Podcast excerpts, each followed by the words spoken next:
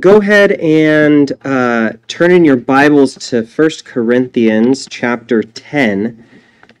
Um, we're going to discuss some some mysteries here that Paul's going to deal with later in Corinthians. So we're kind of warming up to some stuff that's going to happen later. But um, on the way up here, and actually since I've been standing here right now, I solved another mystery that. So in, in this section, uh, Paul is going to talk about spiritual food and spiritual drink. And this morning when I got here, I uh, I made myself some coffee, and I had a coffee mug, and I was drinking out of it. And then when I was sitting back here singing, you know, coffee cups are kind of like, you know, worship props. You hold them and, and pray to Jesus with your coffee cup. And and I opened my eyes and I realized it wasn't the coffee cup that I've been drinking from since this morning. So whoever's coffee that I'm drinking right now, I apologize, and I don't know when I got it. But the other cup I just found I put it here at some point. So they're both going to be right here. I don't think that has anything to do with the spiritual drink that Paul talks about in this passage, but but it's a it's a personal uh, you know uh, mystery that's been solved. Uh, you should be in 1 Corinthians 10 now. We'll start in verse 1. And um, let's see, am I in the right chapter? Yes, I am. Uh, we're going to study through verse 11 and then next week we'll start in verse 12. But I'm going to read through verse 12 to get a little bit of overlap, okay, so you can see where we're headed.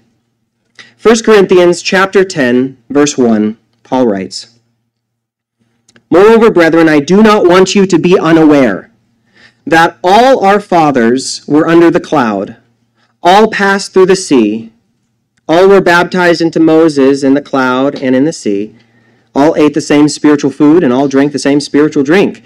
For they drank of that spiritual rock that followed them, and that rock was Christ. But with most of them, God was not well pleased, for their bodies were scattered in the wilderness. Now these things became our examples, to the intent that we should not lust after evil things as they also lusted. And do not become idolaters, as were some of them. As it is written, the people sat down to eat and drink and rose up to play. Nor let us commit sexual immorality, as some of them did, and in one day 23,000 fell. Nor let us tempt Christ, as some of them also tempted and were destroyed by serpents. Nor complain, as some of them also complained and were destroyed by the destroyer. Now, all these things happened to them as examples, and they were written for our admonition, upon whom the ends of the ages have come. Verse 12 Therefore, let him who thinks he stands take heed lest he fall. Jesus, we trust in your faithfulness and we are aware of our weakness. Um, we, we're aware that uh, you desire to speak to us. You, it is your will to to impart spiritual truths to us that will strengthen us in the inner man and have us grow up into the fullness of the stature of Christ. And we also know that we are prone to wander. Lord, I feel it, prone to leave the God I love. So we pray for your goodness to lead us to repentance where needed. We pray that you would bind our wandering hearts to thee. We pray that you would open our eyes to see spiritual things, to see wonderful things in your law that we didn't know before. And that the result of all this would be that we would be closer to you, Jesus, our Savior. That the result of our Bible study here would not just be more knowledge, but that it would be more love and a lasting kind of love that ties our hearts to you. So keep us from the things that tempt us. Keep us near, nearer, Lord, to Thee. Um, and bless us. Bless us with whatever spiritual goods you have for your church. In Jesus' name, amen. Amen. So, uh, this is somewhat of a, a, sobering passage, you might say. It, it's not, you know, a bunch of feel-good verses. Um, Paul begins uh, in he's in full teacher mode here, and he's got all his pupils lined up in, in Corinth listening to, to teacher Paul. And he begins with this familiar phrase he uses a lot when he gets into teacher mode. He says, I don't want you to be unaware. Or the, in the Old King James, it's, I don't want you to be ignorant. And he'll say the same thing in chapter 12, verse 1, when he, he introduces spiritual gifts. Right? He says, Concerning spiritual gifts, brethren, I, I do not want you to be ignorant. To the Thessalonians, in that letter, he'll, he'll say the same thing about the coming of the Lord, the return of Christ. He says, concerning those who have fallen asleep, I, I don't want you to be ignorant. This is a real concern for Paul, the teacher, for all the churches that he cares for, and it's one of the reasons why he writes so many letters. He doesn't want a church full of ignorant people. He has a burning passion not only to preach the gospel, but also to teach about all of its riches. When Paul prays for the church, he doesn't just pray that the church would be saved, he prays that they would know the love of Christ, which passes knowledge. That they would know and comprehend the height, depth, breadth, all the dimensions of a love that extends beyond dimensions.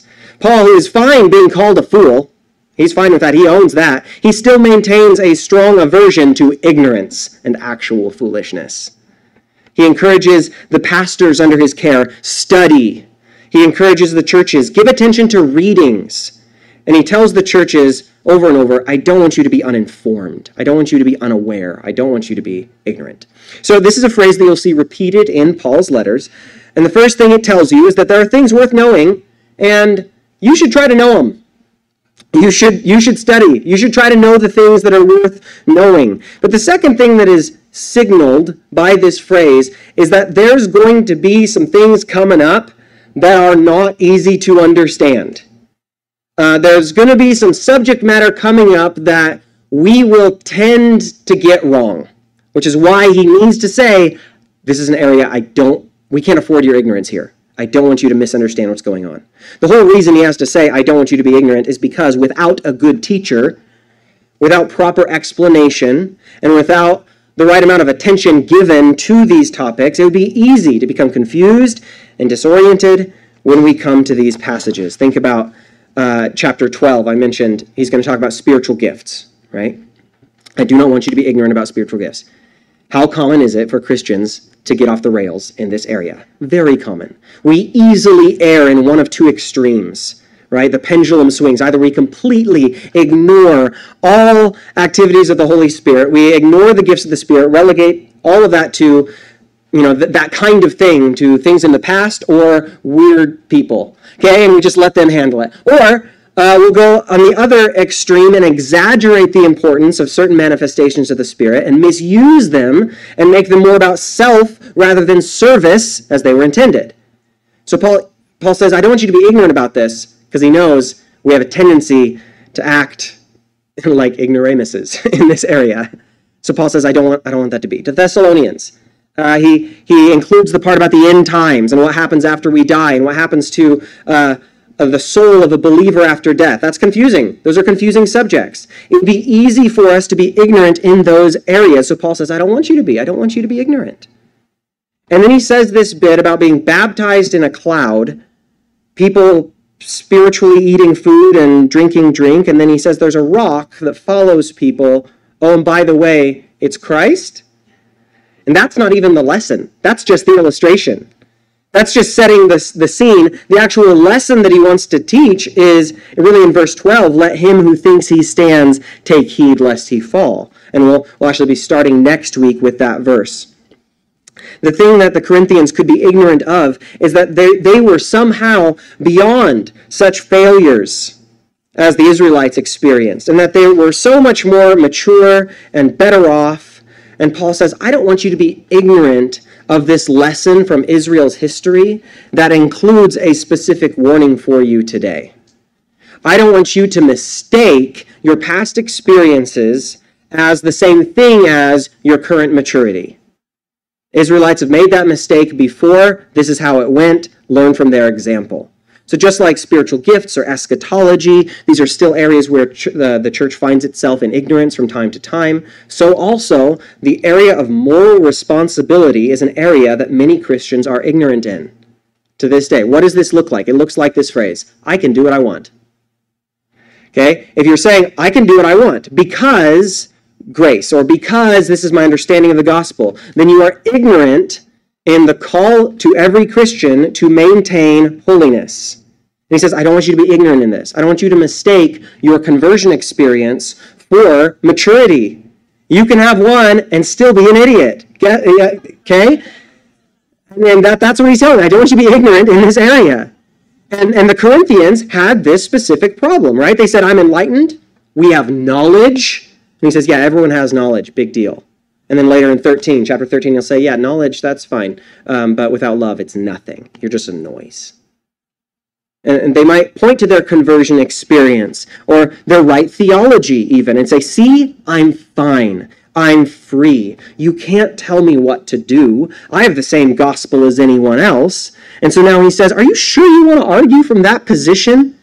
Have you met Israel? Have you read about Israel? They had a conversion experience too. They worshiped the right God. They had a baptism. They had spiritual food. They had the sacraments. And they really and truly held on to their rights, just like you, and would have absolutely loved your doctrine of, I can do what I want. And they died in the wilderness. That's where their selfishness led. This is where your selfishness will lead. Not a great way to finish a race. Last week, Brian taught about discipleship and discipline and the value of continuing in habits that will ensure a strong finish to the race that you are running. In chapter 9, verse 24, he taught on this passage. I'm going to read it again. It says, do you not know that those who run in a race all run, but one receives the prize? And then he says, Run in such a way that you may win it. Well, now, after telling them that you can run this Christian life in a way to win, now he reminds them that there's also a very real possibility of running it to lose. he says, There's a real possibility that you're in the race and you're losing. There's a way to run a race wrong. And this is what he doesn't want them to be ignorant about. He doesn't want them to think that now that you're in, do what you want. Live how you want. Just, you know, follow your muse. This is what he doesn't want them to be ignorant about. He uses the example of the Israelites who died in the wilderness as a warning for the Corinthians that just because they've had a conversion experience, this does not mean that they have a right to be lazy. This does not mean that they are allowed to be ineffective. Having been called out of Egypt, the Israelites were then commanded to go and possess the promised land, which they promptly didn't. Christians, having been rescued from sin and what Paul calls the kingdom of darkness, are now commanded to grow up into the fullness of the stature of Christ and go and make disciples of all nations. And that command stands. So, once again, the big picture of really verse 1 through all the way through verse 13 is this idea of taking heed to the bad examples of a generation of Israelites that died in the wilderness so that you, as a church, as a generation of Christians, can avoid their mistakes and the consequences of those mistakes. The thing Paul doesn't want the, Corinthians to be ignorant of is this positive spiritual experiences do not make detrimental spiritual mistakes impossible. To say this another way, Christian, failure on your part is an option you can mess things up real bad. So watch your step and watch your Savior. Now, first, even before that, we get to deal with some really mysterious stuff here in the first four verses. So go back to verse 1. Verse 1 and 2 reads like this Moreover, brethren, I do not want you to be unaware that all our fathers were under the cloud. All passed through the sea. All were baptized into Moses in the cloud and in the sea. Uh, he says, Our fathers, he's talking about the Jewish patriarchs, the ancestors here. This would apply to Gentiles as well, according to Paul's theology. Abraham is called the father of faith. So we have him as a type of our father too. As a Gentile, you can go to camp and sing, Father Abraham had many sons. Okay, I am one of them, and so are you. You don't need too much cognitive dissonance there, singing that as a Gentile. Um, but these fathers, they passed through the sea. That's the Red Sea in the book of Exodus after the plagues come on Egypt. And Pharaoh sends the Israelites away. They come to the Red Sea, and the Lord miraculously split the sea, and they walk through on dry land. And Moses, uh, or excuse me, Paul calls this baptism. That's important. More on that in a second. The cloud that he's talking about here is probably the cloud that led the people through the wilderness. It's also in a cloud that God meets with Moses on Mount Sinai. This cloud is also called a baptism for Israel. Now, Paul intentionally uses a very Christian word here. Okay, he's speaking Christianese to the Corinthians. There's a place for it. Baptism. Originally, this word just meant washing and was common in lots of religious practices, but By the time he's writing this, baptism had already been claimed as a word by the Christians and invested with Christian theology. Jesus had told the disciples, Go and make disciples of all nations, baptizing them in the name of the Father, the Son, and the Holy Spirit. In the book of Acts, in response to Peter's Pentecost sermon, the first sermon ever preached in the church, people cry out, uh, "Men and brethren, what shall we do?" And Peter says in Acts 2:38, "Repent and let every one of you be baptized." So that was something very Christian already at this point. In Acts 16, the Philippian jailer gets saved. One of the first things Paul does with him is baptize him and everyone he knows, okay? Him everyone that lives in his house. All of this stuff happened before 1 Corinthians was written. So when Paul says the Israelites were baptized, he is being very clear about the point he's trying to make. He's drawing a parallel between Old Testament history and New Covenant theology and practice. Baptism for the Christian is a rebirth. More, more than that, it's death and rebirth. Romans 6 3, Paul writes, Do you not know that as many of us as were baptized into Christ Jesus were baptized into his death? It is going under the water, dying, being raised up again to newness of life. When Israel came out of Egypt, that was their death and rebirth. It was the death of a slave nation. The old had gone and the new had come free Israel was born. They were new creations. God created a nation out of a bunch of slaves. And the crossing of the Red Sea was their formative event. It was their 4th of July as a nation. It makes sense that this would be called a baptism. They leave behind the things of their old dead life, the leaven of Egypt, literally and figuratively. They leave behind Egyptian customs. They pass through the water, and on the other side, they rejoice in their salvation. The cloud that was on Sinai is another kind of baptism. This is where they experience the presence of God. And it's also where they received the law. This is where much of their old practice was put to death with a series of thou shalt nots. Okay? It's another ingredient of baptism, death. The, the Egyptian part of Israel was put to death at Sinai. And when they come up out of the water, so to speak, they were sent on their marching orders to cross the desert and go take hold of the promises of God. And they decided not to do that. Getting ahead of ourselves.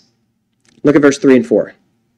Paul says, All ate the same spiritual food, and all drank the same spiritual drink, for they drank of that spiritual rock that followed them, and that rock was Christ. What was their spiritual food? Well, it's manna. Miraculously provided bread for every day of their wilderness wandering. Psalm 78 calls it the bread of angels. That's spiritual food. The spiritual drink, he explains, was water from a rock. This isn't natural, it's supernatural. Water from a rock. That's not usually the way things work. Now, I want to take a moment here and notice the way that Paul is using the word spiritual. He is using this word correctly and not exactly the way modern people use it. We're talking about spiritual food and drink. We're not talking about imaginary food and drink. We're not even talking about a food that is real but becomes spiritual if you think the right thoughts and click your heels together three times. We run the risk of making the mistake, as modern people, that spiritual somehow equals immaterial. Or worse, worse than that, spiritual means not real. Imaginary. No, no, no. We cannot fall into that trap. This is a false understanding of what it, spiritual means. It is a false spirituality. The dualism of material versus spiritual is something that the incarnation confronts and defeats. What was their spiritual food? Was it the Word of God? No. How did they eat it? Did they have morning quiet time? No. Their spiritual food was food. And then they're told that you're not to live only on this food, but the Word of God as well. But their spiritual food in the wilderness was food. It was food and water that was uh, supplied miraculously, but it was not in any way imaginary. It is not, eh, um, it, we can't understand spiritual as meaning less real. Spiritual doesn't even mean non physical necessarily, it means more than merely physical. That's what we mean when we talk about Christian spirituality. When Jesus in John 6 says the flesh profits nothing, Okay? We know that doesn't mean all physical matter is worthless. Like, ah, uh, no, God created it. He said it was good. We know Paul saying our resurrection is not a spiritual resurrection in that we are without bodies. He says we will get more than real bodies, and they're called spiritual bodies that are real, more than physical, maybe metaphysical structures. I know all of this is a sidebar. I realize it has nothing to do with this text. It does have a lot to do with where Paul is going in chapter 13, eh, or um, sorry, in verse 13 not verse 13. Two mistakes. I'm only allowed one more. Chapter 11. It actually has a lot to do with where we're going in chapter 11, so stay tuned. But I spend this time on this subject because as believers in God, we cannot believe that spiritual means less real. God is spirit. Is he more or less real than the things that you can observe and measure? More in every way. He is real in every sense, in ways we can't even comprehend. He's more than real more real than mere matter, which is changeable, but Jesus, who today lives in a resurrected, glorious, glorified body, is not immaterial. Jesus came in the flesh. He will return in the flesh. And we will be resurrected in the flesh. Job says, With these eyes I will see God, which is called a spiritual body. That's what Paul calls a spiritual body. Later in 1 Corinthians, as a matter of fact miraculously provided, and of a heavenly nature, but very, very, very, very real. The Israelites had some very major league spiritual experiences, and they were all presented to them physically in the, in the material world. They were baptized, they ate, and they drank, and it's as, as though these, eh, I'm sorry, it is through these means that God intended to make them into the new creation that He designed. Israel was made new by their exodus out of Egypt. They couldn't just think thoughts about the promised land, they had to actually walk through the sea. They could not have a faith in the promised land that profited them anything without walking towards the promised land and taking it. Israel was made new by their exodus out of Egypt and their receiving of the law and their encounter with the presence of God. And then they were sustained by spiritual food and drink. And Paul uses new covenant language like baptism to describe these things. And we are expected to draw the line between the spiritual food and drink of Israel and the sacraments of bread and wine and communion, which again is where Paul is headed to in chapter 11. Israel was baptized once. We were baptized once. We are born again once. And then we are sustained through our spiritual food, just as they were. Baptism once, communion perpetually. Now, again, reminder the point that Paul is warming up to is simply this you might be baptized, and you might be taking communion regularly, and you might still be messing up real, real bad. You need an example? Look back to Israel. Those of you who stand, take heed lest you fall. Now, there's this confusing part in verse 4. Paul says there's a rock that followed them. That's weird. Uh, whatever you have in your mind is probably wrong, but maybe draw a picture of it anyway. I'd love to see it. Okay. Um, this, and then it says the rock was Christ, and that's the second, more tricky part. The rock followed them, and it is Christ. How literally are we supposed to take this? Well, it was a well known Jewish tradition at the time of Paul that the rock that Moses struck actually rolled around and followed them. That was their tradition. That Paul didn't invent that idea. Okay, that was in the Babylonian Talmud. It actually says that. You can read all about it. Um, it's weird. It's not in the Bible, but it was a tradition that they were aware of. We know from the book of Numbers that the water from a rock miracle happens twice once at the beginning of their time in the wilderness, and then once again 40 years later. So, in that sense, we see that the rock, you know, started at point A, maybe it ended at point B if it was the same rock, so it followed them in that sense. Another way of reading this could be that the water followed, like it flows from the rock, formed a river, followed them along their, their way. The details about this are less important than Paul's other, more difficult point. The rock that followed them is Christ. Really? Well, yes. It's in the Bible. Really? Also, the scripture teaches that David is an anointed one, which is the same word as Christ. Solomon is Christ. A priest is Christ. You won't read it with those exact words, but when you read in the Old Testament of your anointed one, that word is Christ. And there are many, many examples in the Old Testament of anointed ones. These are not all examples or any examples of Jesus of Nazareth being disguised as other people or sneaking around like looking like a rock. Okay? Um, but all of the examples of the anointed ones in Scripture are pointing forward to Jesus of, Na- Jesus of Nazareth, the Christ, capital T, capital C.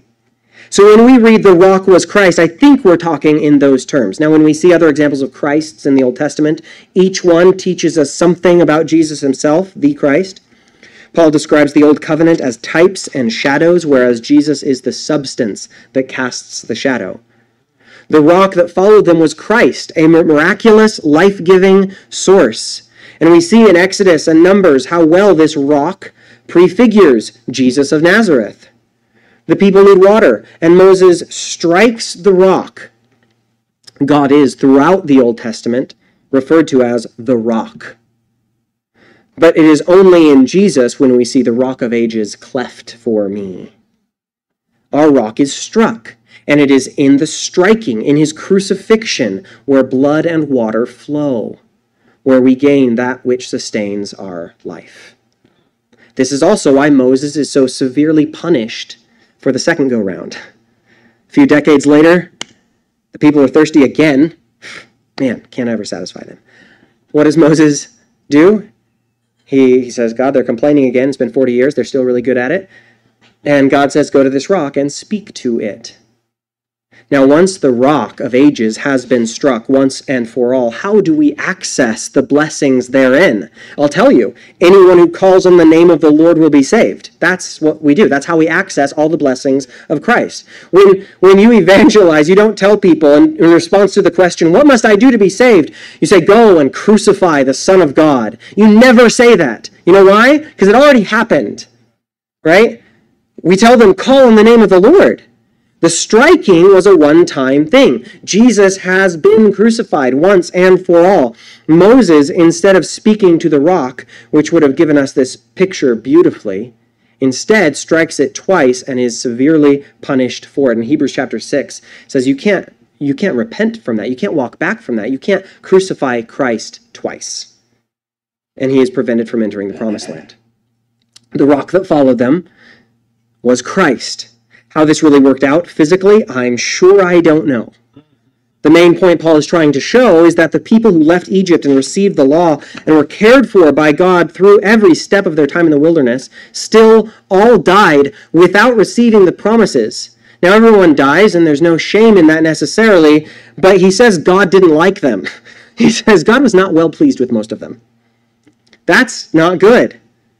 That was their end, even though they had all these spiritual experiences. In verse 5, he says, But with most of them God was not well pleased, for their bodies were scattered in the wilderness. Now, that's a weird translation. Some translations say they were overthrown in the wilderness.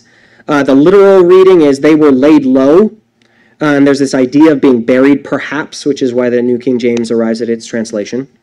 But we know what happened to them. It is accurate to say they all died in the wilderness, except for a couple guys. So the point is, these people had a conversion experience and they did not walk with God. Don't make this mistake. Don't be ignorant of this risk.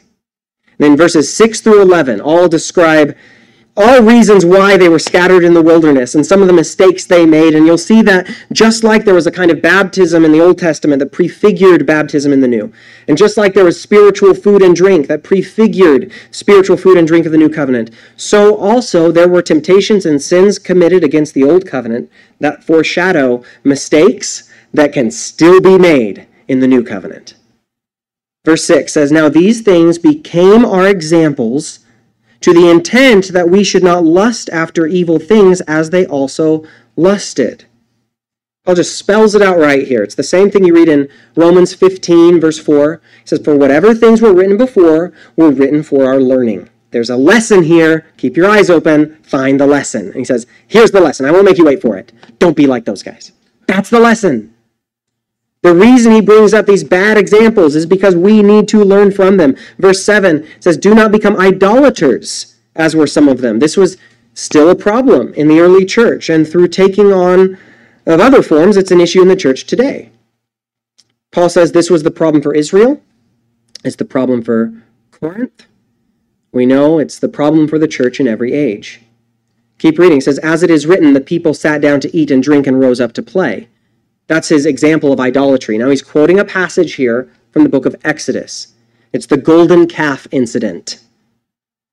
Rose up to play is a euphemism. I've mentioned in our study in Corinthians how the gods and goddesses of Corinth were worshipped with sex. There were, there were temple prostitutes that were employed so that demons could be worshipped. And this wasn't new. This is something, well, nothing is new under the sun. The people of Israel worshiped the golden calf in much the same way. Paul is drawing lines here. He's connecting dots from the failures of Israel to the temptations of the church in Corinth. He doubles down on the issue of chastity here. Verse 8, he says, Nor let us commit sexual immorality, as some of them did, and in one day 23,000 fell. This is a different time Israel messed up. This is after Balaam the guy with the talking donkey, remember? Not Shrek, Balaam, different, different talking donkey. Balaam, he tries to curse Israel, and he couldn't. He couldn't curse Israel because they were blessed. But then a few chapters go by, and he, te- he could tell Israel's enemies, look, if you can get them to break God's laws, you don't need to curse them, they'll curse themselves. And that's what happens. And you can read all about it in Numbers chapter 25. Idolatry and sexual immorality are seen together again. And the result is a plague that kills 23,000 in one day. Were there similar temptations for the Corinthians? Yes. And not only them, but for us. Sexual sin is still sin. And these temptations are to the are to the sins that our enemy knows will destroy us. These are the sins that our enemy knows will destroy us, just like in Balaam's day. That's the point Paul is getting at. Remember, in previous chapters, he has addressed this issue of a sort of tolerance that existed in Corinth that was not calling out sin and not calling it by its name, sin. And they were just getting this issue all wrong. And so Paul, after telling them in chapter 9, chapter 9 you're not training anymore. This is the actual race. There is an actual finish line, and you are being timed. He tells them that there are still things that are there to disqualify them in this race. There are things that are intended to trip them up and take them out of the competition the purpose of this whole passage, it really echoes nicely uh, Hebrews 12, 1 and 2. You're familiar with the passage. Let us lay aside every weight and the sin which so easily ensnares us. And let us run with endurance the race that is set before us, looking unto Jesus, the author and finisher of our faith. These are sister passages here this passage about temptation coming at the heels of the verses about running a race in chapter 9 and Hebrews chapter 12, which tells how to run well. They're all saying the same thing here. And this phrase that you'll hear presented from this pulpit for as long as I'm standing behind it, looking unto Jesus, is essential to understanding Paul's warnings about temptation. Watch yourself and watch your Savior. In the book of James, James says that each one is tempted when he is drawn away by his own desires and enticed. And this being drawn away is the result of a slow drift that comes if your eyes are not fixed on an immovable object, on Christ the solid rock. Paul's references to the sins of the people of Israel are examples of times their eyes drifted, their focus changed, and the result was their destruction. Read verse 9. He says, Nor let us tempt Christ, as some of them also tempted and were destroyed by serpents. Verse 10 Nor complain, as some of them also complained and were destroyed by the destroyer. Two more examples. The deal, the deal with the fiery serpents, that's a fun one. That's in uh, Numbers 21. And it came as a result of people speaking against God, essentially saying, You don't have our best interest in mind. That was their sin. And so the Lord sent venomous snakes, and many died. And they repented and called on the name of the Lord. And you know what happened. God told Moses to make a bronze serpent, and as many as looked at the serpent were then saved from the plague of snakes. And this is the Bible story, of course, that Jesus uses to warm up to John 3:16. Starting in verse 14 of John 3 says, And as Moses lifted up the serpent in the wilderness, even so must the Son of Man be lifted up, that whoever believes in him should not perish, but have eternal life. For God so loved the world that he gave his only begotten Son, that whoever believes in him should not perish but have everlasting life. For God did not send his Son into the world to condemn the world, but that the world through him might be saved. So, so Paul brings up the snakes because he doesn't want these Corinthians, these Christians, to fall into the same trouble of doubting God's goodness for them. Was this a temptation for the Corinthians? Absolutely. Probably now more than ever, with Paul spending chapter after chapter telling them, lay down your rights Sacrifice your privileges. It's not about you. Become poor on purpose. Suffer on purpose. Let yourselves be cheated. There would be many who would respond to that message with the question well, if, if this is what we're called to, does God really have my best interest at heart? Yes, do not tempt Christ. But in bringing up this story of the serpents, Paul, intentionally or otherwise, I don't know, shows once more the importance of having eyes fixed on the Savior. Healing from that plague came through faith, the fixed gaze of the soul upon a saving God. Now, verse 10 mentions complaining. Now, there's too many examples of this in Exodus and Numbers for us to pick just one. But the point is, and by now you know it, that these sins of the Israel that tripped up the Israelites, that blocked them from receiving the blessings of God, that stopped them from entering the promised land, are still sins that we are tempted to. The first generation that came out of Egypt died in the wilderness. When that was decided, after 12 spies go into the land, 10 come back with a negative report. Two of them, Joshua and Caleb, say, Let's go, we can take them. At that point, there was complaining. And God's response to that complaining was sentencing the generation to a 40 year death march. Paul really brings things down to everybody's level here in verse 10, doesn't he? Perhaps some of you could shrug off the call to avoid idolatry because you don't actively make sacrifices to actual idols. Perhaps you're successfully avoiding sexual temptation and living a holy life where that is concerned. But how about this one? How's your complaining? Isn't this a problem the Corinthians were having? You don't get to the schisms and the factions, the proto denominations that the Corinthians were having without a great deal of discontentment being voiced. You don't get Christians suing each other, which is chapter 5, right?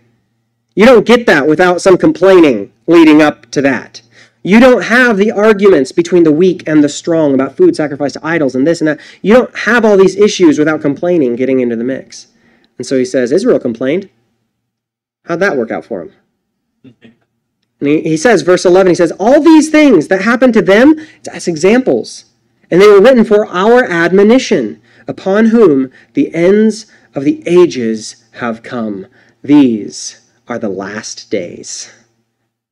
The ends of the ages have come. To continue Paul's metaphor from chapter 9, the finish line is in sight. You're in the race and you're not at the beginning of it. Do you know what athletes will often do at the end of a race, even like a marathon, a long race, okay, where they've been pacing themselves for miles and miles. But once the end is in sight, you'll see long distance runners after 26 miles, they'll start to sprint.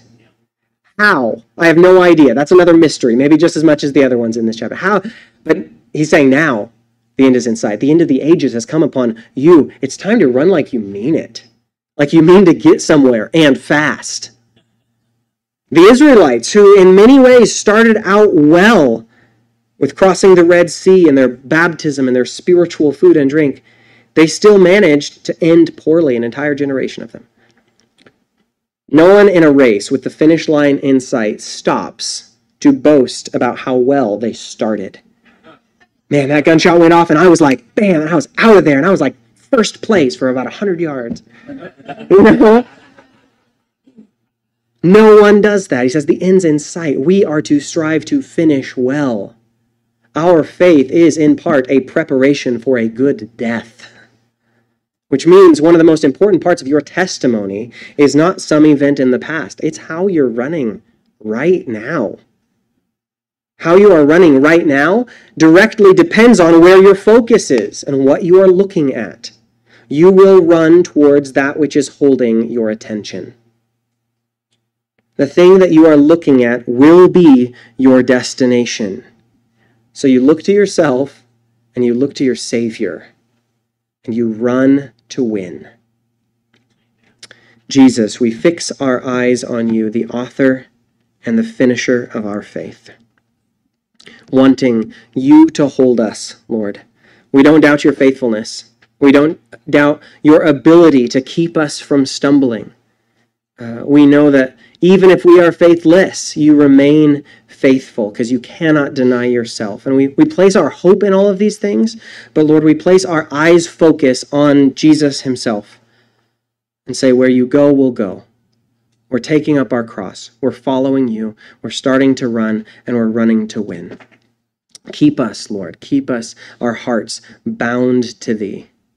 Keep us from these temptations. Let us heed these warnings and seek true reality, God Himself, the Trinity. We're focused on you. Bring us to heaven, Jesus. And let us have our eyes and our hearts and our attention and our affection fixed there, even now, until the end of the race. Amen. Amen. Amen. Please stand. Praise God from whom all blessings flow. Praise Him, all creatures here below.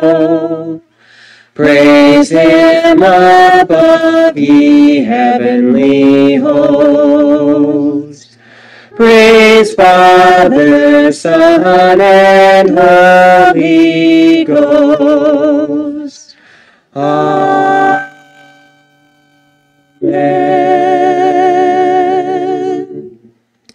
Saints, you are sent. uh, update the insurance, the insurance, I got air conditioning. The, uh, Yeah, they couldn't make it on Friday, so they're coming Monday.